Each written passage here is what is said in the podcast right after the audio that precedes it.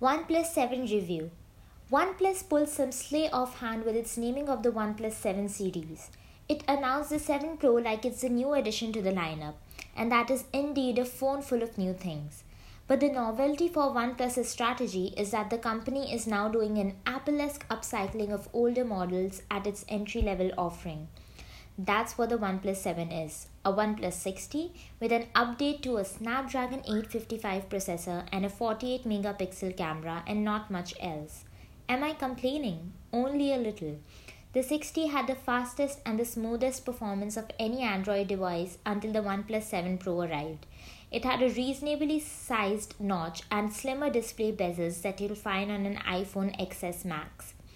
But OnePlus has now made those compromises less acceptable by hiding the selfie cam in a mechanical pop up module, throwing in a gorgeous 90Hz screen, and turning the side bezels into pencil lines on the OnePlus 7 Pro.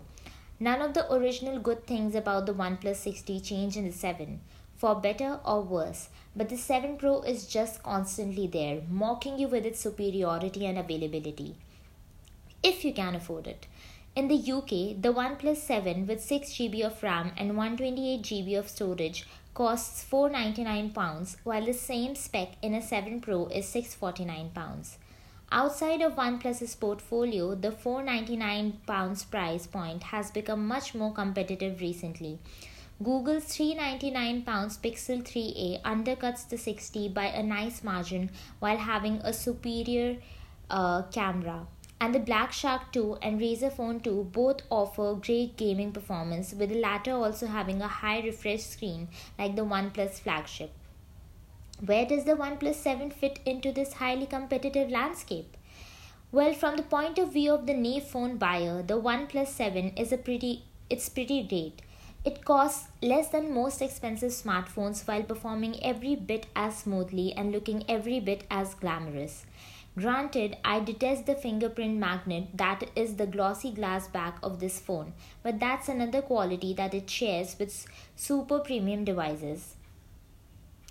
This is the classic flagship on a budget that OnePlus is known for, and to get in the depth account of its intricacies like battery life, performance, display quality, uh, you can directly view the OnePlus 6T review. Uh, but value is the slippery fish that we are all trying to capture when making a considered purchase like a smartphone. It's not enough for it to merely be good, it has to be worth the money, and that can only be judged in the context of a broader market.